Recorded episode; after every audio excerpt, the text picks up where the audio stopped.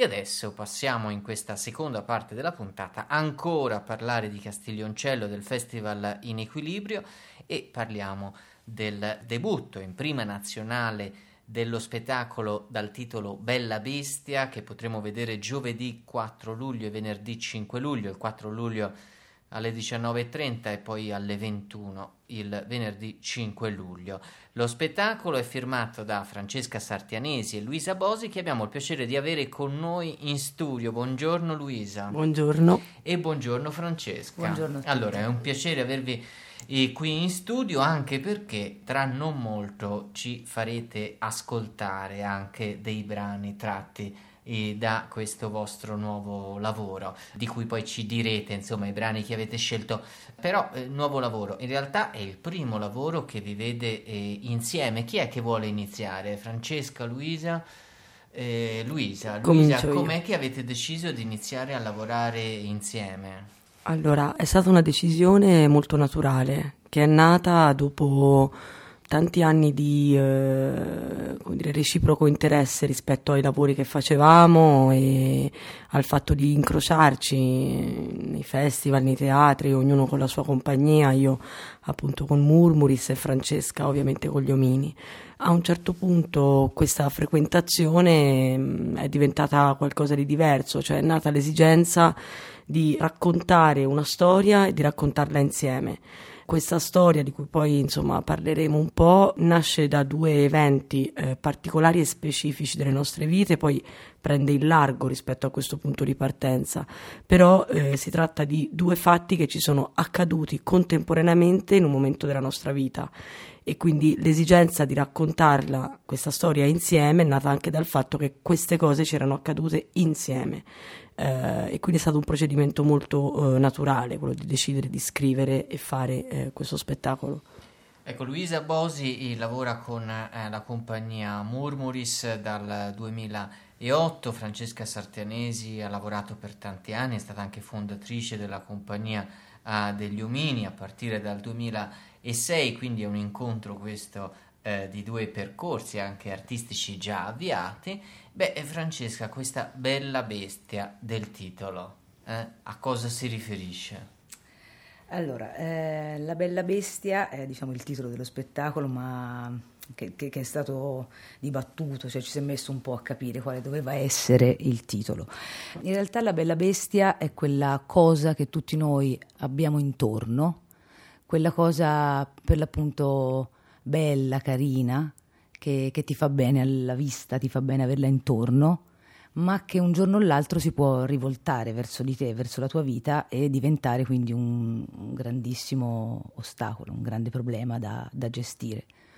Gli episodi, i temi di questo spettacolo sono entrambi due belle bestie, due belle bestie indomabili e che ti attraggono, quindi sei completamente attratto verso questa questo nuovo elemento nella vita che, che ti succede che, e che tu ti ci avvicini con una curiosità quasi da, appunto, da, da bambini ma sei cosciente del pericolo che, che, hai davanti. Quindi la bella bestia è proprio la figura, la presenza di questa, di questa entità che hai intorno e non sai come andrà a finire. Questo è, è un po' il lavoro. Luisa, questi percorsi, come dire, anche misteriosi, no? a cui ci, ci, rimandava Francesca, dicevi erano duplici, no? sono due, due bestie da, da, sfidare, da affrontare, ma anche da raccontare. Sì, perché eh, si tratta di due eventi appunto specifici che hanno in comune eh, il fatto di avere a che fare con il dolore e anche con il desiderio di voler permanere in quello stato di dolore.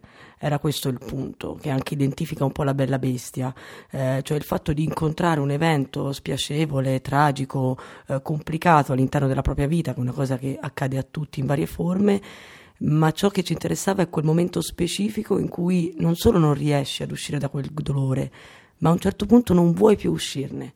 Ti sembra che la tua vita senza quel dolore lì sia vuota perché quel dolore ha sostituito tutto il resto, è diventato una dittatura della, del tuo pensiero. Un giorno eravamo in macchina dove tante, tanto del nostro testo è nato. Eh, eravamo in macchina e mentre passavamo abbiamo visto appunto una signora eh, con il suo cane che scendeva dalla macchina, un cane molto bello, nero, e mentre eh, lo, lo, accarezzava questo cane si è rigirato, come, dice, come diceva prima la Francesca. E quel momento lì, cioè quel salto di qualcosa di domestico che immediatamente diventa invece pericoloso, e viceversa, qualcosa di pericoloso che poi invece diventa domestico. Questo binario doppio, secondo me, è la traccia di, questo, di, di questa storia, di questo racconto, quindi questo rapporto fra il, il pericolo e la, la, la, domesticità della casa, di un dolore che ti diventa familiare, a cui ti affezioni, che non vuoi lasciare, che ti fa ridere e che per questo è ancora più pericoloso perché vuoi permanerci lì dentro. Ecco, in scena, in scena che, cosa, che cosa vedremo, Francesca? Che cosa vedremo? In scena vedremo eh, uno spettacolo semplice, penso, spero, cioè lo spero tanto sia uno spettacolo semplice. Vedremo due persone, io e Luisa, due sedie. Non le volevo sedie, le sedie non le avrei volute mai. Eh, però come si fa a fare teatro senza sé? Ma secondo me c'è, c'è ancora, datemi ancora una decina di giorni per capire se le posso far saltare per aria oppure se le voglio tenere ancora. No, comunque l'oggetto, ci saranno... L'oggetto più teatrale in assoluto è la sedia. Lo so, infatti bisogna trovare un modo di discuterne tutti insieme di questo problema delle sedie, di dove star seduti e di capire questa cosa che poi dopo uno sostituisce la sedia con tanti altri... Eh, posti, ma invece a volte è tornare semplicemente a accettare che c'è da, stare, c'è da stare lì sulla sedia. Questo spettacolo è appunto, spero sia semplice, eh, ma soprattutto è un, un grande dialogo è un, dia- un, dialogo che si intreccia e che è stato l'unico modo per salvare queste due storie. Perché, appunto, un po' come diceva prima Luisa, in realtà sarebbe stato molto più semplice raccontare queste, queste storie attraverso due monologhi mm? e raccontare quindi ognuna il proprio momento. Invece l'unico modo per non salvarci, ma allo stesso tempo per rendere rappresentabile questa cosa, era proprio scrivere, scrivere un dialogo che ci dà la possibilità, che ci ha dato la possibilità di spostare continuamente l'attenzione su qualcos'altro. No, questo dialogo fa sì che ogni argomento non possa essere mai sviluppato fino in fondo, c'è sempre qualcuno che interrompe per portarci da un'altra parte e quest'altra parte è un nuovo argomento di un certo tipo che andrebbe ulteriormente sviluppato ma non ce la fa. E quindi la parola, che è l'unico mezzo, l'unica cosa che abbiamo in scena e che, che utilizziamo, è servita proprio a questo, per, per continuamente poter non, non affrontare fino in fondo niente, ma rispostarci in un altro contenitore ancora sempre più grande. Quindi spero che nella sua, nella sua semplicità, speriamo di aver scritto uno spettacolo, come ripeto, semplice, ci sia modo di, di, di, aprire, di aprire l'immaginazione a un sacco di cose. Siamo con eh, Francesca Sartianesi e Luisa Bosi e stiamo parlando del eh, debutto eh, dello spettacolo Bella Bestia che potremo vedere a, a Castiglioncello giovedì 4 luglio alle 19.30 e poi venerdì 5 luglio alle 21.30. Dunque si diceva spettacolo, si, vo- si vorrebbe uno spettacolo eh, con una sua semplicità, quindi anche uno spettacolo che possa essere diretto, no? Eh, uno spettacolo di due donne, eh, due fatti biografici, due monologhi che però si intrecciano con, tutti, con tutte le problematiche eh, del caso.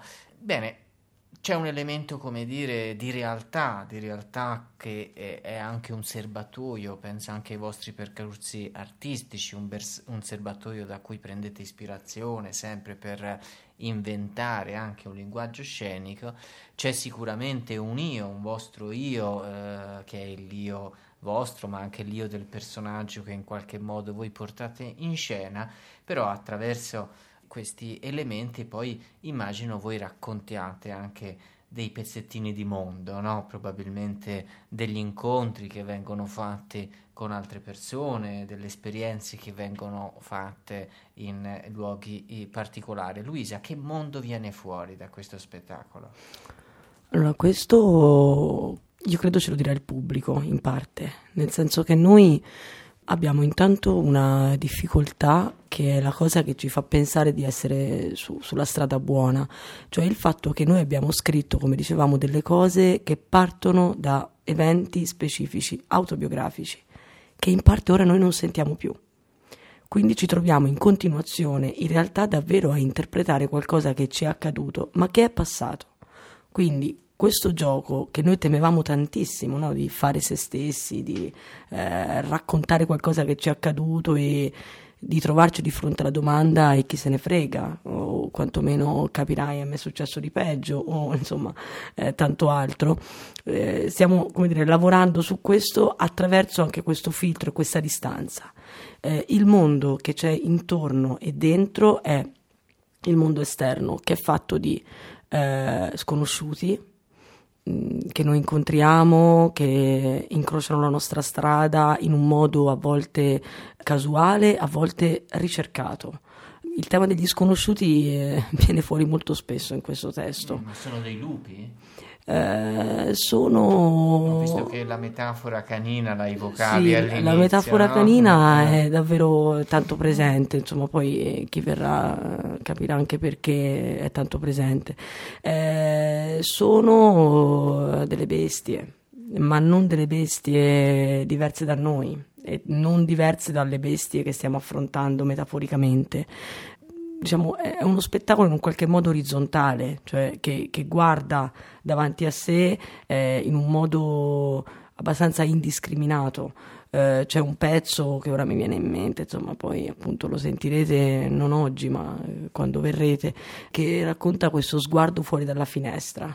Francesca guarda fuori dalla finestra e dice: Io vedo cioè appoggio gli occhi sul mondo, non sto più guardando, sto appoggiando gli occhi sul mondo. Ecco, il mondo esterno, i suoi lupi, i suoi sconosciuti, gli uomini che incontriamo, le persone, le nostre famiglie, eh, il suo cane, i cani eh, e tutto il resto, in, un, in quel momento lì appoggiavamo lo sguardo su quelle cose, non le stavamo più guardando e viceversa, ci sentivamo a volte bersaglio anche di questo sguardo appunto così che come un velo, no? Copre le cose, non le svela, anzi le copre. Francesca, un mondo pieno di lupi? Un mondo pieno di lupi, sì, prima di tutto noi, noi proprio che, sta, che siamo in scena, siamo i primi due lupi, mh, assolutamente. Eh, la cosa che mi, mi, premeva dire è che non, non, so neanche bene come, però questa, la cosa che, che spero venga fuori è anche questa mh, grandissima incapacità che spesso che, che abbiamo, eh, credo ce l'abbiano quasi tutti, di comunicare tra di noi attraverso nuove parole e nuovi tempi questa cosa qua è proprio l'incapacità non tanto di relazionarsi con gli stereotipi delle, delle cose che già conosciamo, ma con lo spostare eh, l'attenzione sempre da un'altra parte, cioè cercare di risolvere il problema eh, o, di, o, di, conversare in un modo che non sia eh, lineare. Ok, questa cosa qua è come eh, un po' voler eh, decidere di non voler fare più gli stessi percorsi tutte le mattine che tu fai, no? Quindi tu sei abituato a fare tutta una serie di cose che conosci, che girerai a destra, farai questa cosa a sinistra, quella persona la saluterai con quel buongiorno, eccetera, eccetera, e invece cominciare a sorprendersi anche da questo punto di vista. Eh, quindi non solo nelle azioni, qui si fa particolarmente sul testo, cercando di improvvisamente svoltare da un'altra parte e, sorpre- e sorprendere e sorprenderci in continuazione. Questo è, è stato eh, un po' il lavoro sul... Questa sul... deviazione, no? una deviazione da un percorso forse consueto, quotidiano. No, e mi viene in mente appunto l'immagine del lupo anche per, perché eh, viene in mente anche con questa tua uh, proposta no? di, di, percorso, di deviazione, naturalmente Cappuccetto Rosso. Sì, no? certo, come, come, certo. come, immagine, no? E forse che, che, che, ci può aiutare, che continua a parlarci, no? un'immagine che sappiamo tutti appunto a un, a un primo livello molto infantile, molto semplice, eccetera, e poi è diventata metafora per eh, gli incubi adulti peggiori che si possono immaginare. E anche lì, infatti, mm. secondo me, quando mm, il cacciatore uccide il lupo, ci dispiace a tutti. Nonostante sia, dire, una di quelle, di quelle, storie in cui c'è un buono, un cattivo, anzi più di un cattivo, più di un buono, però al momento in cui c'è la, la risoluzione, io, io, ho questo ricordo non perché fossi particolarmente animalista, eh, meno vegetariana, però quel momento dell'uccisione del problema eh, mi, faceva, mi lasciava un po' sola, ecco. Certo, po- povero, povero lupo. E allora, che cosa ascolteremo tra un attimo? Che cosa ci proponete? Eh, allora, ah. eh, abbiamo scelto mh, due parti, quindi in realtà sentirete in sequenza due parti che non sono vicine fra di loro. Non è stato facile scegliere che cosa leggere, anche se ci ha fatto molto piacere questa richiesta, perché non volevamo svelare troppo e, e, anche perché davvero è un testo, come diceva Francesca, che è molto inanellato, quindi eh, prendere solo un pezzo era un po' complesso, però ehm, ci proviamo. Mm. Ok, allora eh, ascoltiamo degli estratti, potremmo dire, da Bella Bestia di eh, Francesca Sartianesi e Luisa Bosi.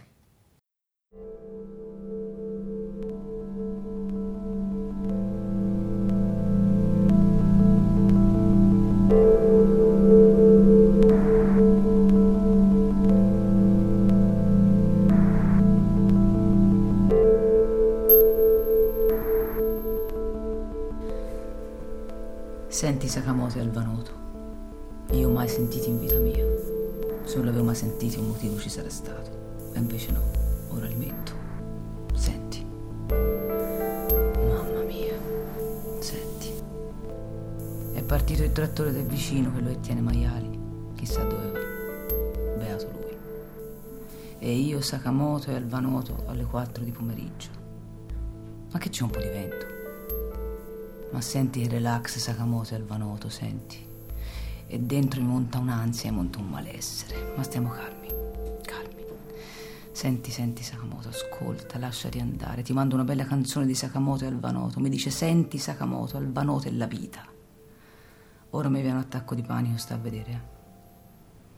Io forse non so rilassarmi.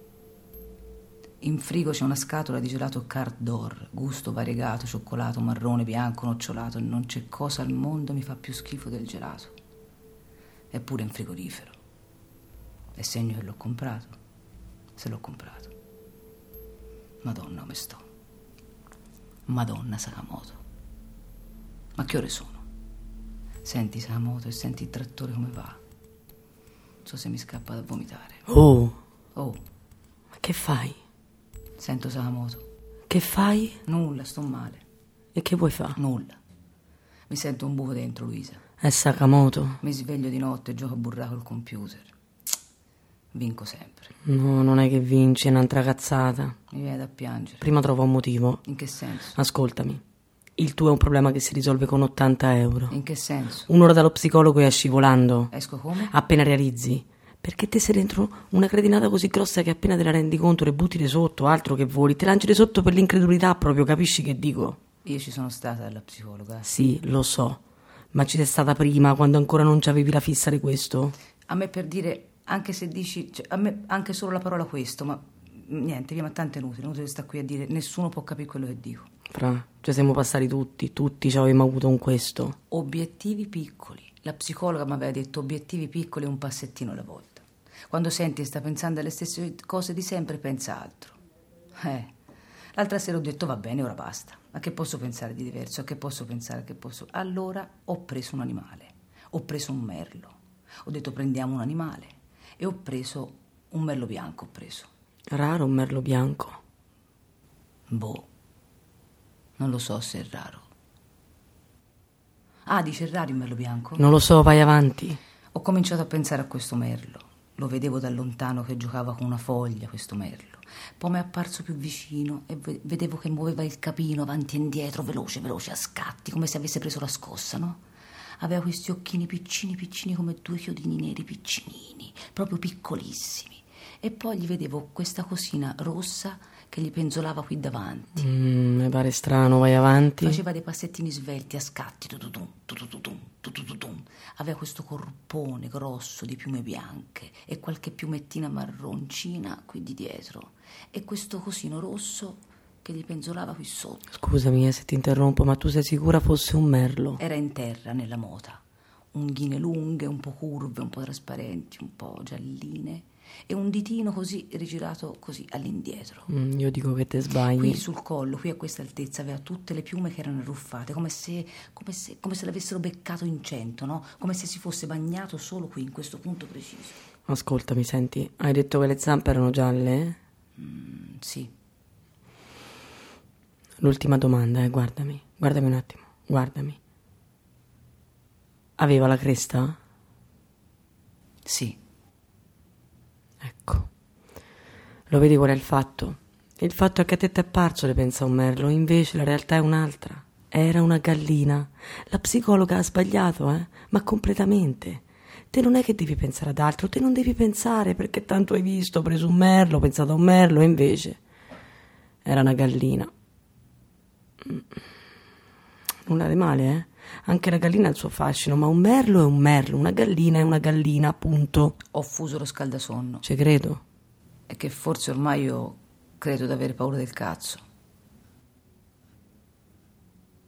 Te la conosci Gaia Fabiolin? No. Quanto vale l'asso? 15. La pinella? Fra che palle. Dai la pinella? 20. E la donna di cuori? Fra la donna dei cuori non vale un cazzo. Allora, è molto semplice. Un periodo conservativo è un arco di tempo limitato che ti permette di tenere con te una cosa che poi però devi lasciare andare. E come? Come fai a tenerla o come fai a lasciarla andare? No, come fai a tenerla se tanto poi la devi lasciare andare? Niente. Invece di lasciarla andare subito, tieni l'utero ancora per un paio d'anni. Quindi hai due anni per fare un figlio? Mm. Mm. E poi? E poi stop. Dopo devono togliere. Ma te vuoi un figlio? No. Mm. No, ma voglio poter cambiare idea. È tipo l'ultima chance. E non è un bello stare, eh. Che? Passa il tempo a conservare, dico. Io non ne posso più di conservare. Io se sto ancora dentro questo periodo conservativo tra un po' mi trovano seccata a letto con lo scaldasonno acceso. E bisogna che capisca come fare a farlo finire questo momento conservativo. Ho speso quasi 100 euro di mutande, ma che, ma che mi metto a conservare? Eh? Che conservo? Tengo ancora il tappo della bottiglia di vino e si beve a rapallo, ma tanto, ma che ti metti a conservare? Ma dimmi te dovrò infilato una madonna. C'è gente che conserva sempre barattoli di plastica della ricotta, eh. Stiamo sempre a parlare del mio utero, vero? Sì, Ecco. Finora l'utero non ti è servito per vari motivi, ora vedete usarlo perché tra due anni, via. madonna, Due anni, stop. che casino. E un anno è già passato. L'omeopata mi ha segnato fiori australiani. Tipo fiori de Bach? No, non c'entra niente. Vedrai saranno uguali. Ti dico, non c'entra niente. Quelli di Bach sono europei e quelli australiani sono australiani. Sì, e le palle de Mozart. Vabbè, ascolta, se non ti interessa non ti dico nulla. Vabbè, dai, scherzavo, continua, dimmi. Mi ha spiegato, in Europa c'è stato le guerre, in Australia no. Quindi la natura è più tranquilla e il sole è meglio. Ho capito.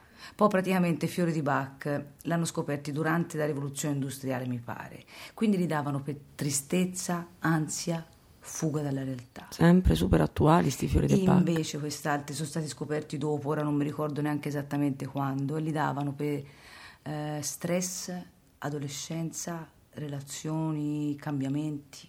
Adolescenza. E infatti, boh, io non ho capito. Adolescenza. Comunque, un anno intero non è poco, eh.